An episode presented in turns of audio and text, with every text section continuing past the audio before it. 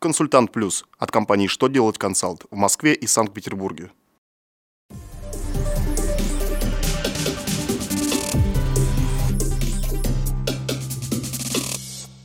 Добрый день! Для вас работает служба информации телеканала «Что делать ТВ» в студии Кристина Альшевская. В этом выпуске вы узнаете Как изменится классификация основных средств?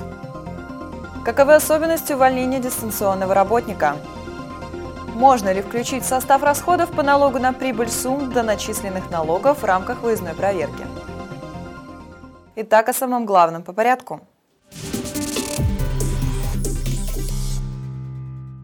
С 1 января 2017 года вступает в силу новый общероссийский классификатор основных фондов – в связи с этим утверждена новая редакция классификации основных средств, включаемых в амортизационные группы. Она также вступит в силу с 1 января 2017 года. Напомним, что классификация основных средств применяется в целях налогового учета амортизируемого имущества, но может использоваться и для целей бухгалтерского учета.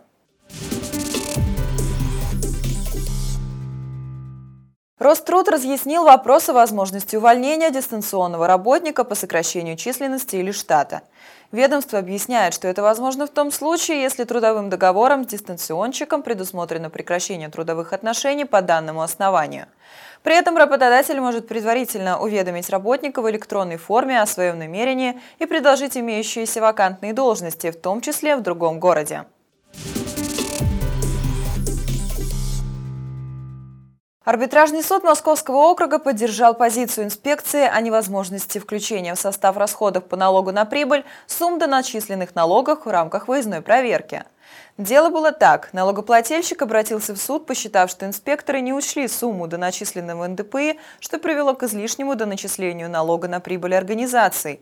Суд установил, что обязанность по уплате до начисленного НДПИ у налогоплательщика возникла после того, как решение по выездной проверке вступило в силу, то есть после принятия вышестоящим налоговым органом решения по апелляционной жалобе.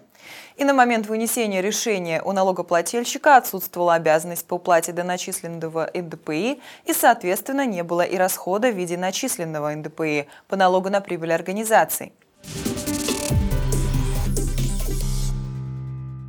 На этом у меня вся информация. Благодарю вас за внимание и до новых встреч.